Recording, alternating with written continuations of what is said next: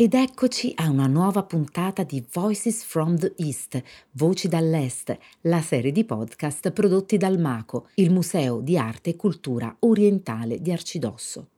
Valentina Lo Surdo vi dà il benvenuto a questo appuntamento in compagnia di Jacobella Gaetani, che ci parlerà della copia della celebre statua del Zhouo Chen Sakyamuni. Jacobella Gaetani ha scelto di parlare della statua del Zhouo per vari motivi. Innanzitutto perché una sua copia è posta nel Museo di Arte e Cultura Orientale di Arcidosso. L'originale, situato nel tempio Jokang di Lhasa, ha un alto valore simbolico per la cultura tibetana, rappresentando proprio il Buddha storico, Shakyamuni. Inoltre, la sua storia, avvolta nella leggenda, è davvero molto interessante. Secondo la tradizione la statua è stata creata proprio durante la vita del Buddha e l'artista fu riconosciuto nella divinità celeste Vishvakarma, che nell'induismo rappresenta l'architetto degli dei, patrono degli artisti. Jacobella Gaetani è una ricercatrice che al momento sta ultimando un lavoro sulla vita e le poesie di Jamyang Chödrön e di Lungrup Tso, rispettivamente la sorella maggiore e la nonna paterna di Chogyal Namkhai Norbu. Tra i suoi prossimi progetti è prevista la traduzione di un tantra dello Dzogchen intitolato Ati Dzogpa Chenpo Ryud. Il Museo di Arte Orientale di Arcidosso è sorto principalmente per custodire e preservare la preziosa collezione della famiglia Nanka. Come oggetto centrale intorno al quale sono organizzate le esposizioni vi è la replica della celebre statua del Chen Shakyamuni, il cui originale è custodito nel santuario Lakan al piano terra del tempio Jokan di Lhasa. Il Jovo Rinpoche è la più sacra immagine del Tibet. È una statua in lega di rame, dorata a caldo, del Buddha Shakyamuni all'età di 12 anni. Il Jovo siede a gambe incrociate su un doppio trono di loto con la mano destra compie il gesto della Bhumi Sparsha Mudra, letteralmente toccare la terra. Questa mudra è legata al momento dell'illuminazione del Buddha sotto l'albero della Bodhi, quando chiama la terra a testimoniare. La mano destra è appoggiata al ginocchio, le dita unite e il palmo verso il basso, mentre nella mano sinistra regge la ciotola dell'elemosina.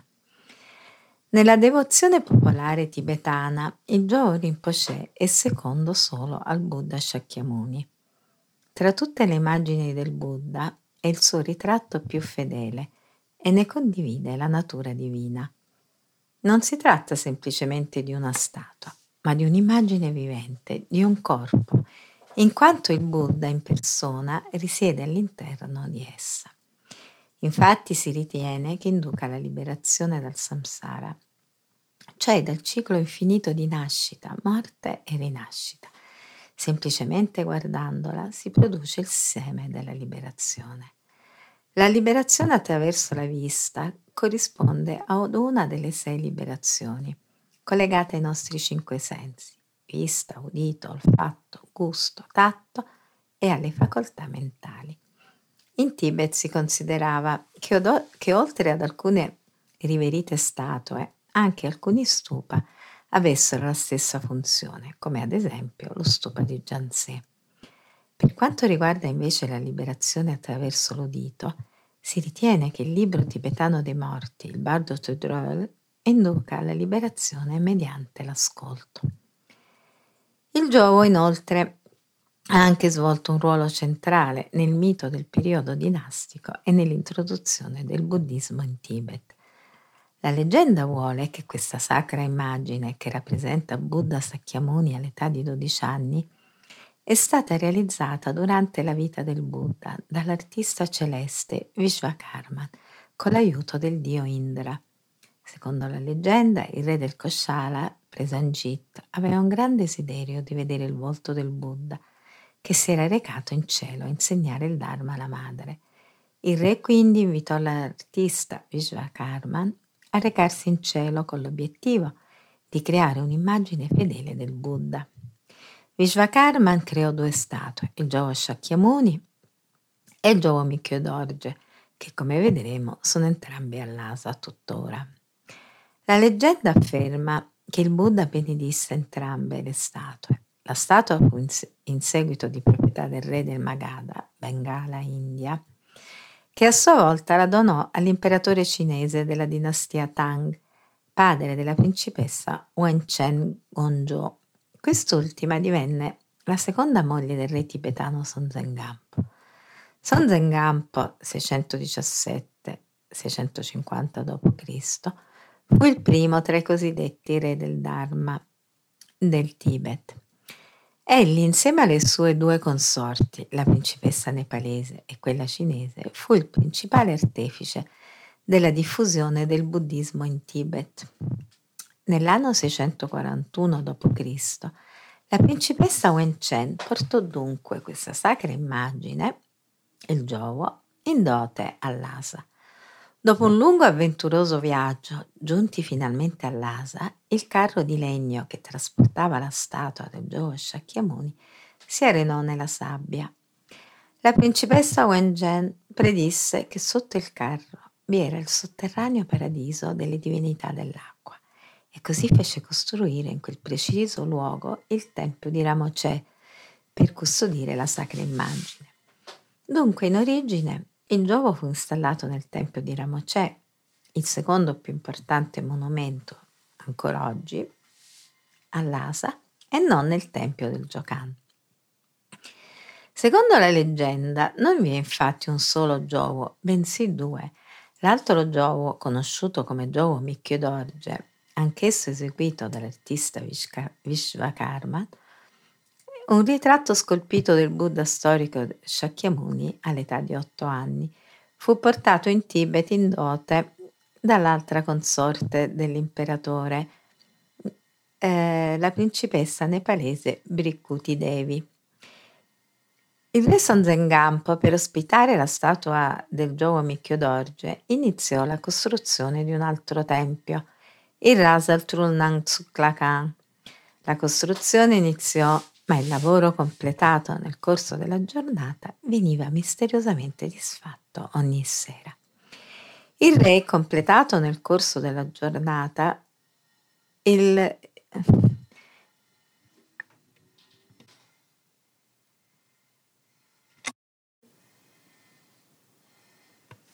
Il Museo di Arte Orientale di Arcidosso è sorto principalmente per custodire e preservare la preziosa collezione della famiglia Namka.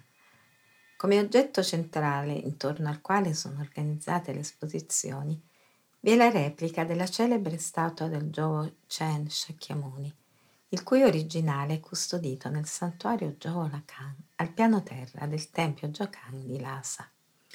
Il Jowo Rinpoche è la più sacra immagine del Tibet è una statua in lega di rame, dorata a caldo, del Buddha Shakyamuni, all'età di 12 anni. Il giovo siede a gambe incrociate su un doppio trono di loto. Con la mano destra compie il gesto della Bhumi Sparsha Mudra, letteralmente toccare la terra. Questa mudra è legata al momento dell'illuminazione del Buddha sotto l'albero della Bodhi, quando chiama la terra a testimoniare. La mano destra appoggiata al ginocchio, le dita unite e il palmo verso il basso, mentre nella mano sinistra regge la ciotola dell'elemosina. Nella devozione popolare tibetana, il Jowo Rinpoche è secondo solo al Buddha Shakyamuni.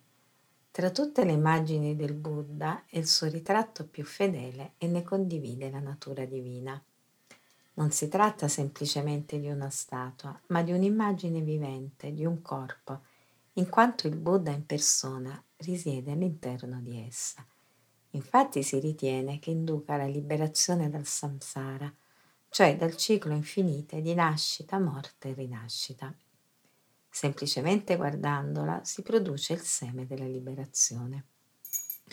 La liberazione attraverso la vista corrisponde a una delle sei liberazioni collegate ai nostri cinque sensi, vista, udito, olfatto, gusto, tatto e alle facoltà mentali.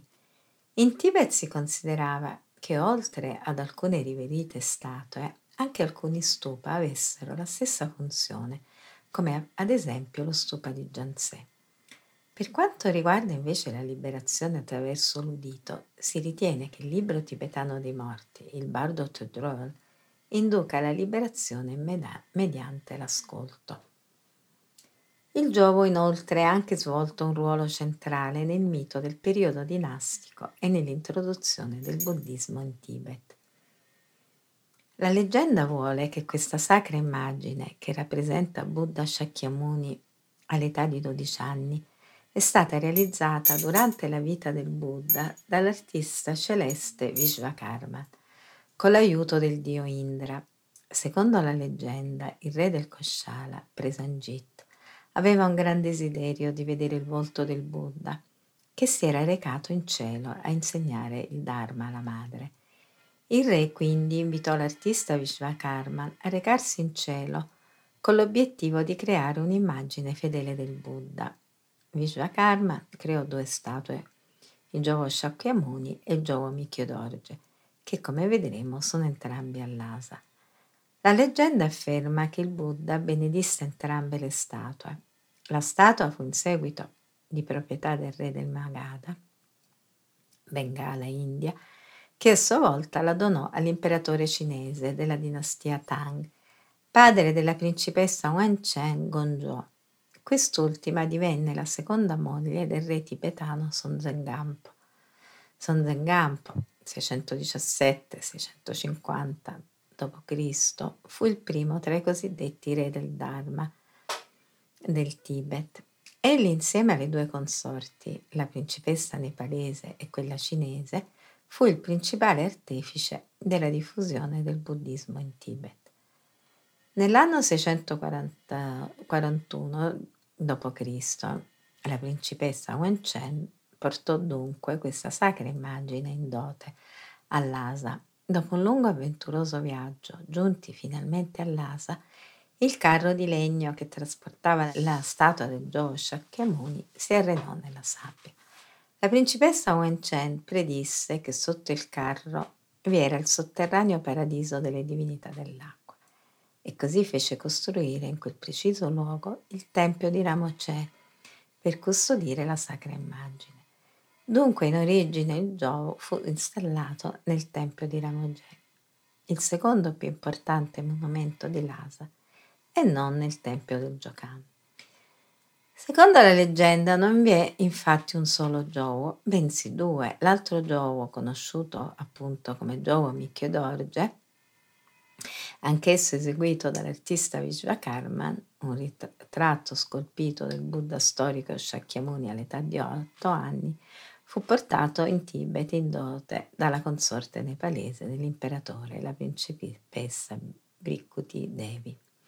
Il re Zonzengampo, per ospitare la statua del Giovo Mikhyodorje, iniziò la costruzione di un altro tempio, il Rasatrunan Tsuklakan. La costruzione iniziò, ma il lavoro completato nel corso della giornata veniva misteriosamente disfatto ogni sera. Il re cercò una spiegazione attraverso visioni e divinazioni geomantiche che rivelarono che il Tibet era situato sul dorso di una demonessa addormentata. Per pacificare il demone furono eretti dodici templi in specifici luoghi geomantici del paese. Questo nuovo tempio fu costruito sul luogo esatto che si riteneva essere il cuore della demonessa. Nel 649 la statua del Dio Shakyamuni fu rimossa dal tempio di Ramoche e nascosta nel tempio Rasa Trunnan Sulaka, noto anche come Jokan, dove si trova tuttora. La statua del Giovo Mikhyodorje invece fu rimossa e collocata nel tempio di Ramoche. È difficile stabilire le ragioni e il momento storico in cui tra l'VIII e il IX secolo i due Giovo furono scambiati. La biografia del Giovo spesso combina mito ed eventi storici e ciò non deve sorprendere. Il Giovo è stato spostato, nascosto, danneggiato, sepolto e riparato innumerevoli volte nei momenti cruciali e più difficili della storia del Tibet. Unico dato certo è che in occasione del rinnovo del Jokan da parte di Zan Carlo Tsawa nel 1076, la statua del Giovo Rinpoche e risiedeva all'interno del Jokan, dove si trova tuttora. Il Giovo Shakyamuni in rame dorato con doratura a freddo è seduto su un piedistallo d'argento sbalzato a forma di loto. La sua corona, incastonata di gioielli a cinque foglie che rappresentano i cinque Tathagata, Vairocana al centro, Akshobi alla sua destra, seguito da Ratnasambhava e Amitabha, seguito da Makasiddhi alla sua sinistra. Si fa risalire al 1409, quando il maestro Tsongkhapa la fece eseguire. Il Prabhanimbo, cioè l'aureola ornamentale risalente al 1262, viene attribuito all'artista nepalese Arnico o Anico 1245-1306 d.C., che è stato una delle figure chiavi nelle arti del Nepal e della dinastia Yuan della Cina.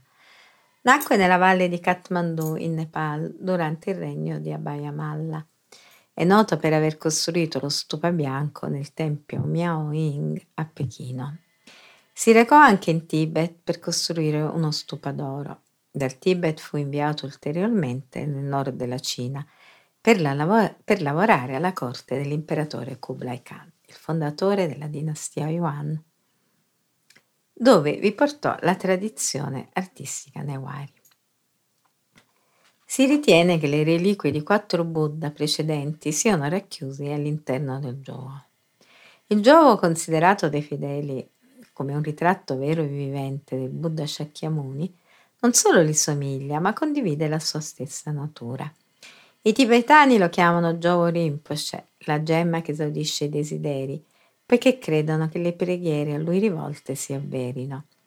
I fedeli credono che queste sacre icone siano allo stesso tempo veri e propri ritratti di Shakyamuni eseguiti durante la sua vita e il Buddha in persona. Esse offrono un privilegiato, diretto e tangibile accesso al Buddha originale. Nella storia del buddismo in Tibet, in Mongolia e in Cina, esse hanno contribuito a rendere il pellegrinaggio all'Asa equivalente al pellegrinaggio in India. In Mongolia diverse copie del Jowo hanno acquisito uno status paragonabile a quello dell'originale. In Tibet donare oro e gioielli alla statua del Jowo è stato considerato un efficace mezzo per accumulare meriti. L'incoronazione del Giovo. Le fonti storiche tibetane affermano che in origine Giovo indossasse una semplice tunica monacale e che l'imponente corona a cinque punte in rame sbalzato e dorato fu posta sul capo del Buddha nel 1409, un dono del famoso maestro tibetano Tsongkhapa 1357-1419. Con questo gesto Tsongkhapa operò una profonda trasformazione del gioco, sia nel suo aspetto esteriore, sia nella sua identità iconografica. Lo stato cosmologico del Buddha muta da semplice monaco a una potente immagine celestiale che indossa una sontuosa corona. La forma incoronata del Jowo va dunque intesa come manifestazione visiva della verità universale del Dharma del Buddha. Dal Nirmanakaya si passa al Sambhogakaya, la eh, rappresentazione della pura illuminazione. L'incoronazione inaugurò una pratica rituale che contraddistingue il Jowo. Dal XV secolo ad oggi, la più sacra delle immagini tibetane ha ricevuto in dono corone e gioielli minuni eminenti figure della storia tibetana. Il Giovo di Arcidosso e le repliche del Giovo Rinpoche. La statua del Giovo Shakyamuni nel tempio del Jokan è la più iconica immagine tibetana del Buddha. Ma cosa definisce un'immagine iconica? Un'immagine non nasce iconica, ma lo diventa. Il Giovo Shakyamuni ha guadagnato lo status di icona nei secoli in quanto ricettacolo degli eventi cruciali della storia tibetana e in quanto replicato infinite volte. Questi fa- due fattori sono legati l'uno con l'altro. La produzione di repliche e la frequenza di queste repliche conferisce autorità all'immagine originale e, re- e rappresenta un testamento visivo del valore simbolico di quest'ultima per i tibetani. Giovo di Arcidosso aiuta a delineare il concetto di replica in questo contesto culturale e religioso. I visitatori del museo potrebbero chiedersi perché la replica e l'originale sono diversi. Come può essere spiegato questa mancanza di verosimiglianza? È necessario innanzitutto ripensare il nostro sguardo occidentale su un oggetto d'arte e adottare una prospettiva tibetana. I, te- I, tibetani vedono la statua del Giovo non tanto come un'opera d'arte, quanto piuttosto come un oggetto votivo e come supporto della pratica liturgica. Una statua del Buddha è in primo luogo uno strumento di culto e partecipa ad un'esperienza religiosa. La sua funzione è molto più importante del suo valore estetico e ne consegue che la verosimiglianza e l'accuratezza della copia hanno un'importanza secondaria. Quale intento dunque è sotteso alla produzione di una replica? La produzione di una replica è già di per sé stesso un atto meritorio, specialmente se si tratta della copia della più sacra delle immagini del Buddha. Inoltre il giovo è infuso di una natura divina, infuso della presenza del Buddha e nel processo di creazione di una replica questa natura divina viene trasferita dall'originale alla replica. Giovo Rinpoche e la replica condividono la stessa natura divina. La produzione di repliche del Giovo ha una lunga tradizione sia in Tibet sia nelle regioni confinanti come in Cina e in Mongolia. Le repliche del Giovo sono documentate in Tibet sin dal XV secolo e questa pratica continua fino ai nostri giorni. Nei negozi e nelle botteghe che sorgono vicino ai centri dove risiede la comunità tibetana si possono vedere numerose repliche del Giovo Rinpoche. Queste possono essere molto diverse le une dalle altre, possono essere realizzate in differenti materie e dimensioni. Dunque è possibile individuare elementi comuni tra queste repliche. L'iconografia è il minimo comune denominatore tra queste repliche. Questa infatti rimane invariata in tutte le statue. Un Buddha assiso con indosso una tunica monacale in bumi sparsciamudra e decorato da una corona, orecchini e un ampio pettorale decorativo. La doppia identità iconografica del Buddha nella sua forma Nirmanakaya, Sambhogakaya è ritirata nelle repliche. A questo punto ci si potrebbe domandare ma che cos'è che rende la statua o il dipinto realmente sacri, ricettacoli della divinità e non meri oggetti illusori? Per far sì che la statua diventi un ricettacolo della divinità, bisogna consacrarla, ovvero darle la vita. Infatti nelle statue e negli stupi, stupa viene introdotto il Soikshin, l'albero della vita, che sorregge la figura intorno al quale si avvolgono i roti, rotoli di preghiere stampate. Prive all'interno dei mantra, Zung, Dharani e delle sostanze consacrate, quali le reliquie, questi simulacri sono soltanto oggetti illusori e possono diventare dimora per spiriti malefici o per il principio cosciente di un defunto che non ha ultimato il suo viaggio nell'aldilà. A, pro- a proposito del Zung Dharani mantra, bisogna dunque introdurre i mantra o rotoli di mantra. Per esempio, una figura che rappresenta la divinità se possiede il Zung, il Dharani, possiede anche la vita della divinità. Se invece non possiede il Zung, risulta priva della vita e forza vitale e resterà dunque soltanto un oggetto materiale.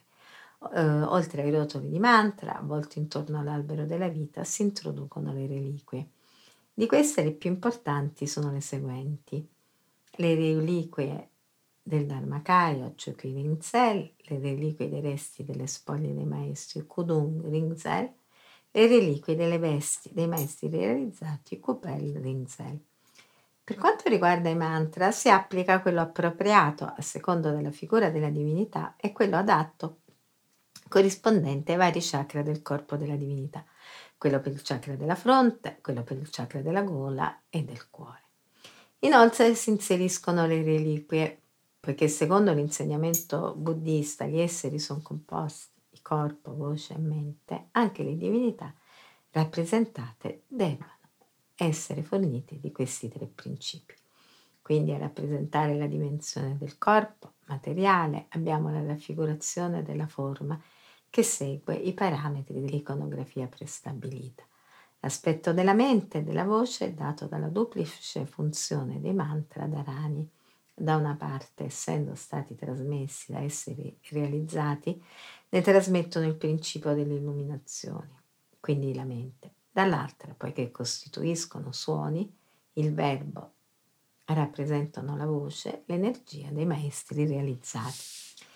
Poi si introducono le reliquie Shariram o quelle che provengono dal corpo di un maestro durante la cremazione, ovvero le reliquie a forma di semi di senape, ognuna viene avvolta nella sete. Inoltre si raccolgono diverse sostanze. Affinché il processo di animazione della statua dello stupa si attui pienamente, è necessario che partecipi alla totalità del creato, e cioè il mondo vegetale e minerale sia integrato nella sua essenza. Altresì la presenza di tante sostanze preziose diffonde prosperità e benessere e sottolinea la mancanza di dicotomia tra la ricchezza materiale e spirituale.